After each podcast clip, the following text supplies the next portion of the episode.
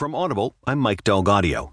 From the New York Times U.S. section, Michael S. Schmidt writes Obstruction inquiry shows Trump's struggle to keep grip on Russia investigation.